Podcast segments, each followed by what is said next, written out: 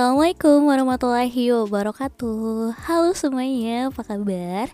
Semoga hari ini baik-baik saja Dan buat teman-teman yang lagi sakit Semoga sakitnya bisa segera disembuhkan oleh Allah Subhanahu wa taala.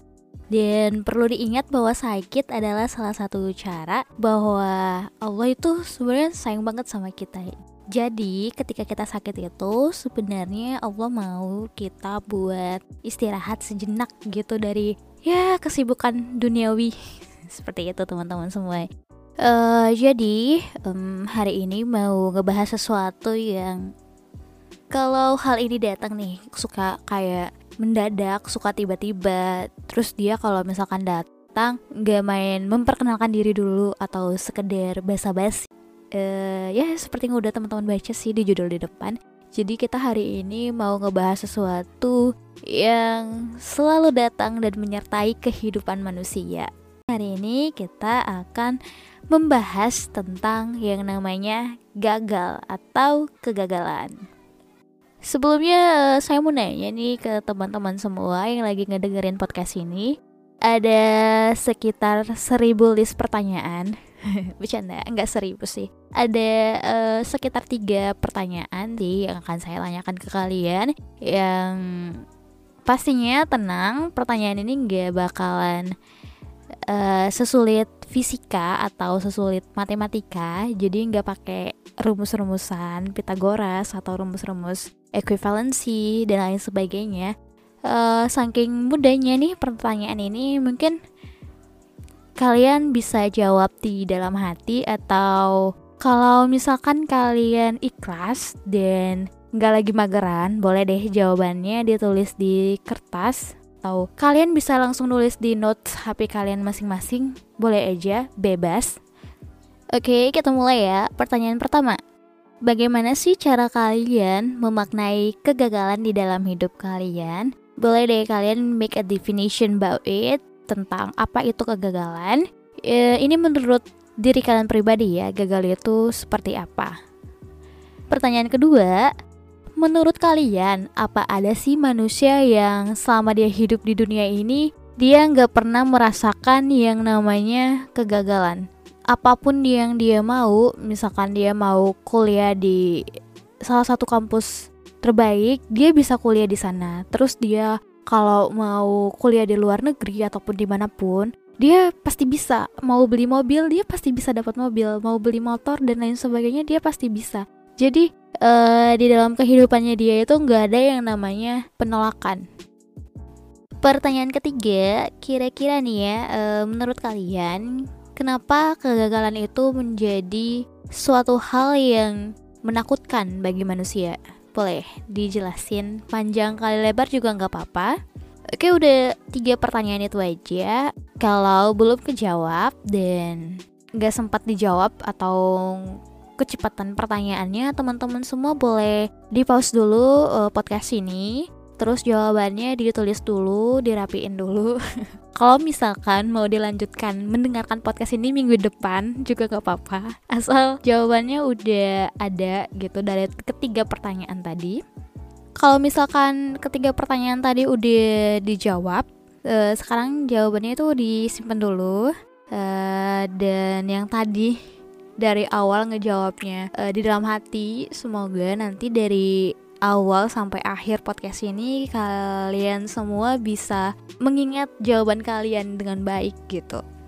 Ada yang mendefinisikan nih uh, kegagalan itu sebagai sebuah ketidakberuntungan. Jadi kegagalan itu adalah sebuah kesialan. Kegagalan itu adalah takdir yang gak berpihak sama kita akhir dari sesuatu yang kita kejar dan hal yang tertunda atau apa pun. Menurut Kamus Besar Bahasa Indonesia atau KBBI mendefinisikan bahwa gagal adalah tidak berhasil, tidak tercapai, dan juga tidak jadi. Kegagalan itu adalah suatu hal yang terjadi karena ketidaksesuaian suatu target atau tujuan yang ingin kita capai dengan suatu hasil dari usaha yang kita lakukan. Jadi, kita udah melakukan usaha yang keras, udah mati-matian belajar, udah kerja sana sini, tapi kok hasilnya nggak sesuai sama apa yang kita harapkan. Goalsnya itu nggak sesuai banget sama ekspektasi kita. Mau cerita dikit nih mengenai beberapa tokoh dunia yang sekarang jadi miliarder Uyung punya banyak cuan di dalam hidupnya Jadi cuannya itu kayak ngalir aja gitu Deras banget ngalirnya Dan yang pastinya tokoh-tokoh dunia ini udah melewati yang namanya fase kegagalan. Yang pertama ada Mark Cuban. Kalian pasti nggak asing sih kan sama Mark Cuban. Apalagi anak-anak yang suka banget nonton NBA Yang suka banget basketball Pasti ini udah familiar banget kan namanya. Pasti bakalan ngebanget kan kalau misalkan nama Mark Cuban disebutkan. Atau buat yang baru pertama kali denger Gak apa-apa, santuy.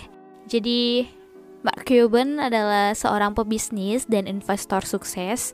Mark juga sekarang punya salah satu klub basketball atau klub NBA yang sukses menurut saya. Ya pasti sukses sih. Siapa lagi yang nggak kenal ya namanya? Dallas Mavericks. Jadi selain punya klub NBA dia juga punya bisnis di Latmat Theaters. Dia juga punya Magnolia Pictures dan mungkin masih banyak lagi buat teman-teman yang mau tahu dari bisnis-bisnisnya Mark Cuban ini ada apa aja bisa langsung dikepoin aja namanya Mark Cuban ketik aja di Google karena Mbah Google tahu semuanya dan lebih banyak tahu dari saya. Oke sebelum sukses mengantarkan Mark menjadi salah satu manusia miliarder di dunia Mark itu pernah gagal ya jelas lah pernah gagal. Namanya juga manusia pasti ada gagal. Dan dia ternyata pernah beberapa kali dipecat nih dari pekerjaannya. Karena waktu itu tempat dia bekerja merasa kok si Mark Cuban ini nggak nggak banget kerjanya? Kenapa sih dia kayak visi misinya itu nggak bisa nyatu sama perusahaan kita? Jadi lebih baik si Mark Cuban ini kita udahin aja deh kerja di perusahaan kita kita udah kita pecat aja kita berhentiin gitu. Setelah beberapa kali dipecat setelah beberapa kali uh, gagal juga masuk pekerjaan dia tetap coba buat nyari pekerjaan lagi dan berusaha sebaik mungkin biar dapat pekerjaan. Uh, dalam interviewnya beberapa kali Mark pernah bilang gini nih kalau untuk terus bertahan, manusia itu harus yakin bahwa kegagalan itu adalah kesuksesan yang tertunda sebenarnya. Oleh karena itu, pas kita gagal nih, pas kita lagi di masa-masa terpuruk, jangan cepat nyerah, jangan berpikiran bahwa seolah-olah kita adalah manusia yang selama kita hidup ya udah kita cuman gagal aja jadi segala sesuatu yang kita kerjakan itu ujung-ujungnya pasti akan gagal aja jangan kayak gitu jangan cepat nyerah jangan seolah-olah kita gagal terus kita adalah manusia yang gak pernah berhasil gitu jangan juga kita seolah-olah menjadi manusia yang merana dan seolah-olah kita adalah manusia yang paling gak ada tujuan di hidup ini untuk itu, jangan cepat nyerah sama yang namanya kegagalan. Dan menurut Mark sendiri, kegagalan justru harus terus jadi motivasi buat kita untuk memperbaiki diri. Beliau juga udah nulis beberapa buku ya yang menurut saya pribadi buku ini worth it banget buat teman-teman masukin ke dalam list reading teman-teman semua. Yang pertama ada buku dengan judul Life is Half of Random. Jadi uh, di buku ini dijelasin kalau di dalam kehidupannya manusia itu sebenarnya akan banyak terjadi hal-hal yang random. Salah satunya kegagalan ya udah gagal itu bagian dari hal-hal yang random gitu. Jadi kalau misalkan kita perhatiin kan kalau nggak ada sih yang namanya manusia mau gagal di hidupnya kan manusia mana yang mau di dalam hidupnya itu ada kegagalan. Tapi kita nggak bisa menolak kegagalan itu hadir dalam hidup kita. Yang kedua ada buku dengan judul How Any Kid Can Start a Business dari judulnya udah ketebak sih kalau buku ini tentang gimana cara anak-anak mau uh, memulai bisnis. Jadi dijelasin tata cara pilih teman yang baik buat bisnis itu seperti apa. Buat teman-teman yang suka bisnis, uh, boleh banget dicari buku ini dan worth it banget sih buat dibaca. Oke, tokoh selanjutnya adalah Bill Gates. Kalau nama pebisnis yang satu ini pasti udah pada tahu ya Jadi Bill Gates pernah mengalami kegagalan bersama salah satu temannya, teman baiknya, ketika merintis usaha yang bernama Drive O Data. Sebelum ke sejarah Drive O Datanya sendiri, agaknya lebih enak nih ngebahas friendship goalsnya Bill Gates sama Paul. Jadi Bill Gates sama Paul Allen itu dulunya sama-sama teman sekolah di salah satu sekolah di Seattle. Dan mereka berdua ini udah kayak partner in crime. Mereka berdua sama-sama hobi komputer. Jadi mereka udah biasa nih kayak berdua duduk di perpustakaan atau berdua ngobrolin masalah-masalah komputer karena mereka udah sering banget bedah komputer dan bedah kode-kode komputer dan bedah bahasa-bahasa komputer sampai pada suatu waktu kalau misalkan mereka mau beli sesuatu buat keperluan belajar komputer mereka udah biasa sama yang namanya patungan Contohnya ya, e, mereka patungan buat beli terminal komputer. Terminal komputer waktu itu harganya masih mahal banget dan terminal komputer pada masa-masa mudanya Bill Gates sama Paul Allen ini masih terbilang langka. Jadi saking langka dan mahalnya mereka sampai kerja dan nabung buat beli terminal komputer gitu uh, pada suatu musim panas, bahkan Bill Gates ini pernah bekerja ya di salah satu perusahaan. Jadi kerjaannya itu kayak ngukurin pola lalu lintas dengan menghitung roda mobil yang bergulir di atas sebuah tabung karet yang sensitif terhadap tekanan. Jadi setiap 15 menit, sebuah mesin itu akan membuat pola lubang sebesar selotip kertas. Lubang itu nantinya merupakan sebuah hasil rekaman dan hasil rekaman itu akan dibaca e, dan ditulis secara manual. Menurut mereka proses dari pembacaan data yang manual ini terlalu monoton dan gak efisien. Nah, awalnya dari kasus uh, pembacaan data yang monoton itu, itu membuat tercetuslah ide pembuatan travel data. Waktu itu usia Bill Gates masih 17 tahun dan Paul Allen sendiri usianya masih 18 tahun mereka berdua mikir nih kalau proses pembacaan data itu bisa lebih efisien loh dari apa yang dilakukan perusahaan itu.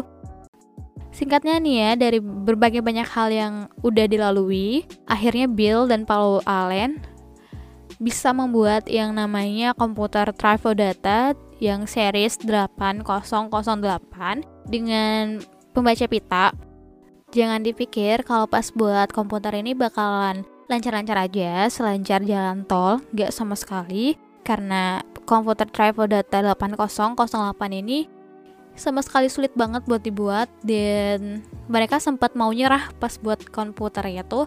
Tapi Paul sama Bill Gates uh, mikir lagi aduh kalau misalkan kita nyerah buat komputer ini nanti data itu monoton banget yang kita hitung itu pasti datanya manual banget setelah itu, mereka akhirnya memutuskan untuk membuat usaha yang diberi nama Travel Data.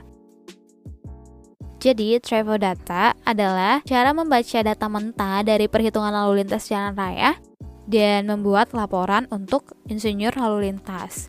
Usaha ini memerlukan banyak modal karena mereka harus membelinya mikroprosesor 808 yang khusus dan dipesan untuk menjadi mesin travel data Singkat cerita, travel data ini akhirnya sukses buat dibuat. Travel data kemudian e, diperluas ya dari pengisiannya itu dihargai sekitar 2 US dollar per hari untuk pengumpulan data dari klien, termasuk di daerah terkecil di dekat Seattle dan di distrik British Columbia. Itu dinaikin harganya dari 2 US dollar itu bisa sampai jadi 4 US dollar.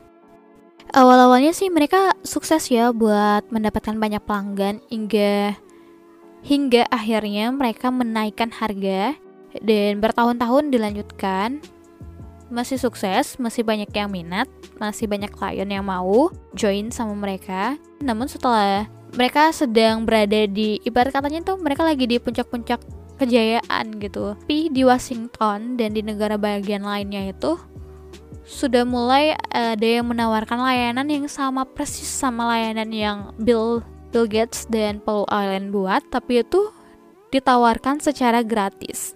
Kamu bayangin aja, mereka lagi ada di puncak-puncak kejayaan, terus ada orang yang nawarin hal yang sama kayak yang Bill Gates sama Paul Allen buat terus ditawarinnya itu dengan secara gratis manusia mana yang gak suka gratisan? Kan gak mungkin gak diambil yang gratisan. Kalau bisa gratisan kenapa bayar? Kan itu sifat alaminya manusia ya. Sampai waktu itu Allen pernah bilang ya dia bilang di salah satu wawancara di dokumentarinya Paul Allen dan Bill Gates dia bilang e, jika ditinjau kembali travel data adalah ide yang bagus dengan modal bisnis yang salah. Kami tidak melakukan riset pasar, kami tidak memperkirakan betapa sulitnya mendapatkan kota untuk membuat pembelanjaan modal atau para pejabat akan enggan membeli mesin dari siswa yang bahkan keluar dari sekolahnya.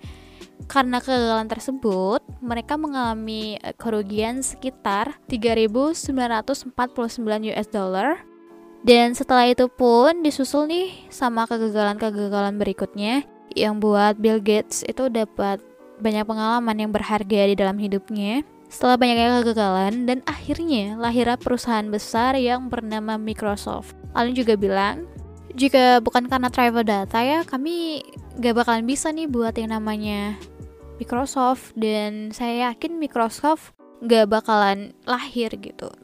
Jadi Bill Gates sendiri menanggapi kegagalan itu sebagai uh, sebuah keberhasilan yang tertunda ketika kita sedang gagal pun itu sebenarnya kita sedang menanam benih-benih keberhasilan. Jangan jadiin kegagalan itu sebagai hal-hal yang negatif.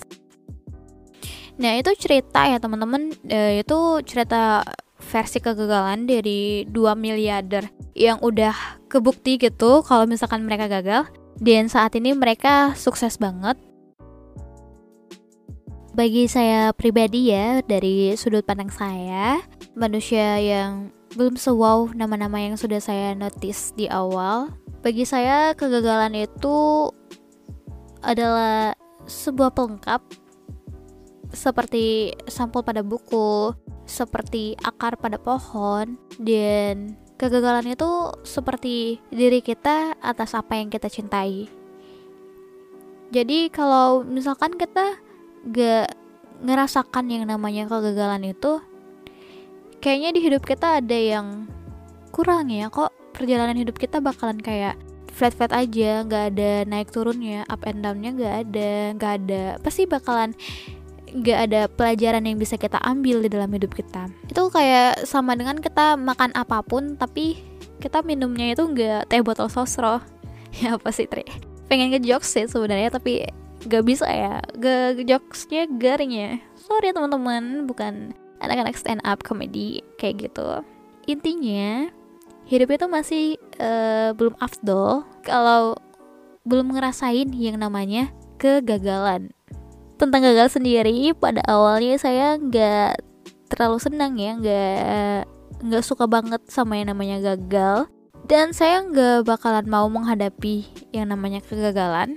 Karena kegagalan bagi saya waktu itu adalah hal yang terlalu datang tiba-tiba dan dia datang langsung ngerusak semua hal yang udah kita manage, semua hal yang udah kita plan gitu. Kayak semua rencana saya yang hmm, pernah saya buat waktu itu kok tinggal kayak tinggal selangkah, dua langkah lagi menuju keberhasilan. Tapi kok tiba-tiba kayak gagal aja gitu dan udah kayak kamu lagi di depan pintu terus kamu buka pintunya tinggal kamu masuk aja langsung kamu berhasil tapi kok kayaknya ngebuka pintunya tuh kayak keras banget gitu. Jadi kita jadi saya waktu itu ngerasa ini saya nggak cuman sekedar buat rencana terus tidur dalam artian ya dalam artian saya nggak sekadar ngebuat to do list doang. Terus habis saya buat to do list itu saya nggak dapat apa-apa saya nggak ngelakuin apa-apa di dalam kehidupan saya. Nggak saya nggak big no saya nggak kayak gitu. Saya buat to do list, saya buat rencana, dan saya punya goals, dan saya action, dan saya kerja, dan saya, saya ngelakuin apa-apa yang sudah saya tulis gitu. Jadi kayak pas waktu itu saya menerima kegagalan, awal-awalnya saya kayak oke, okay, aku gagal. Terus saya mikir e, gimana ya uh, orang-orang yang ngelihat saya gagal. Terus uh, pas saya gagal waktu itu, saya sempat ini sebenarnya hal yang negatif ya teman-teman gak boleh dilakuin dan dan tidak boleh dicontoh uh, karena pas saya gagal waktu itu saya sempat nge-compare diri saya sama orang-orang yang menurut saya itu dia tuh so orangnya berjuang juga. Dan akhirnya dengan perjuangannya dia itu dia sukses gitu. Dan waktu itu saya sempat kayak aduh ini kamu kurang apa lagi sih? Kamu kerja kerasnya udah kerja keras banget. Apa kamu emang masih kurang kerja keras? Dan kayaknya kamu bakalan sukses deh kalau kamu ngelakuin ini ini. Itu pokoknya waktu itu saya sempat mikiran kayak apa sih yang kamu kerjain selama ini? Uh, kerjaan apa sih yang kamu lakuin? Kok kayak semuanya jadi sia-sia kan sekarang dari kamu tidur cuman beberapa jam atau dari kamu belajar terus-terusan di mana pun gitu. Kamu ngelakuin semua itu loh tapi kamu kok nggak berhasil kayak si A si B si C? Itu saya sadar sih ini hal-hal yang negatif banget dan kita tuh nggak boleh banget membandingkan diri kita sama seseorang karena kita itu hidup dengan ritmenya kita. Kita itu ngejalani kehidupannya kita bukan ngejalani kehidupannya si A, si B, sama si C. Jadi kita nggak bisa menyamakan kalau misalkan A sukses dan aku harus sukses saya harus sukses. Kita nggak bisa kayak gitu karena yang kembar aja ya yang kembar aja itu bisa suksesnya berbeda, bisa uh, jalan hidupnya berbeda. Apalagi kita yang nggak kembar dan kita ngebandingin diri kita sama orang lain loh di luar sana. Pada akhirnya ya saya itu mulai menemukan titik balik di mana saya merasa oke, okay, saya gak bakalan galak lagi nih dan saya gak bakalan lari-lari lagi sadari eh namanya kegagalan. Dan uh, oke okay, saya terima saya gagal uh, dan iya saya memang perlu gagal di dalam hidup ini. Dan dari kegagalan itu saya bisa belajar banyak hal. Dan saya kalau ditanya sekarang apakah kamu bersyukur sama yang namanya kegagalan? Dan dan saya dengan senang hati menjawab iya saya amat sangat bersyukur pernah gagal di hidup saya. Pada akhirnya dari gagal atau kegagalan ini kita bisa belajar banyak hal. Kita bisa belajar ikhlas. Kita juga bisa belajar gimana sih jadi manusia yang gak mudah putus asa. Dan sebenarnya gagal ini buat kita jadi lebih dewasa di dalam menjalankan hidup. Secara nggak langsung kita juga diajari jadi dewasa sama kegagalan. Balik lagi ke tiga pertanyaan awal. Pertanyaan pertama bagaimana cara kalian memaknai kegagalan di dalam hidup dan boleh deh kalian buat definisi tentang kegagalan tadi Coba deh kalian lihat atau kalian ingat jawaban dari pertanyaan pertama. Kalau kalian tahu dan kalian kalian bisa secara easy banget buat memaknai dan mendefinisikan apa itu kegagalan, berarti ini berarti ya. Berarti sebenarnya kalian itu adalah manusia yang siap buat menerima kegagalan. Kenapa? Karena kalian udah bisa memaknai dan bahkan bisa mendefinisikan apa itu kegagalan. Dan itu menurut versi diri kalian pribadi bisa memaknai kegagalan itu udah membuktikan banget ya kalau teman-teman semua secara pribadi itu sanggup menjalani yang namanya kegagalan. Pertanyaan kedua, menurut kalian apa ada manusia yang gak pernah gagal? apa ada manusia yang kalau misalkan dia mau sesuatu itu dan selalu aja bisa dia dapatkan? Tanpa ada yang namanya penolakan atau kegagalan? Kalau kalian jawab iya coba dipikirin lagi deh. Masa ada sih manusia yang gak pernah gagal dan dia manusia atau apa gitu? Secerdas dan sekaya apa pun manusia uh, pasti pernah gagal Pertanyaan ketiga, kira-kira nih menurut kalian kenapa kegagalan menjadi hal yang menakutkan bagi manusia? Ada yang jawab gini nggak? Karena gengsian. Tapi untuk pertanyaan yang ketiga ini, kalau misalkan teman-teman jawab karena gengsi, ini nggak ada salah benarnya ya. Ini juga nggak ada penilaiannya. Jadi misalkan kalau teman-teman jawab karena gengsi itu wajar, uh, sekarang mungkin coba dipikirin baik-baik aja. Saya juga udah bilang kalau ritme hidup kita itu beda-beda. Jadi saya mau ingatkan jangan sampai ketika kita gagal terus kita kayak gengsi sama kegagalannya kita gitu. Jadi ya udah kalau kita gagal alhamdulillah kita syukuri aja. Dan jangan langsung ngedown. Ngedown sih boleh sih teman-teman. Tapi jangan lupa buat bangkit lagi gitu. Jadi nikmati aja jalannya kegagalan. Dan saya percaya buat teman-teman yang mungkin sedang gagal dan buat diri saya sendiri saya percaya kalau suatu hari nanti kita bakalan menemukan hmm, titik balik di mana kita bakalan sukses. Dan saya percaya kalau roda-roda kehidupan itu akan selalu berputar. Oke, untuk itu itu aja pembahasan mengenai episode pertama. Terima kasih banyak sudah mau mendengarkan podcast ini dari awal sampai akhir tadi. Assalamualaikum warahmatullahi wabarakatuh. Dah semuanya. Sampai ketemu di episode selanjutnya.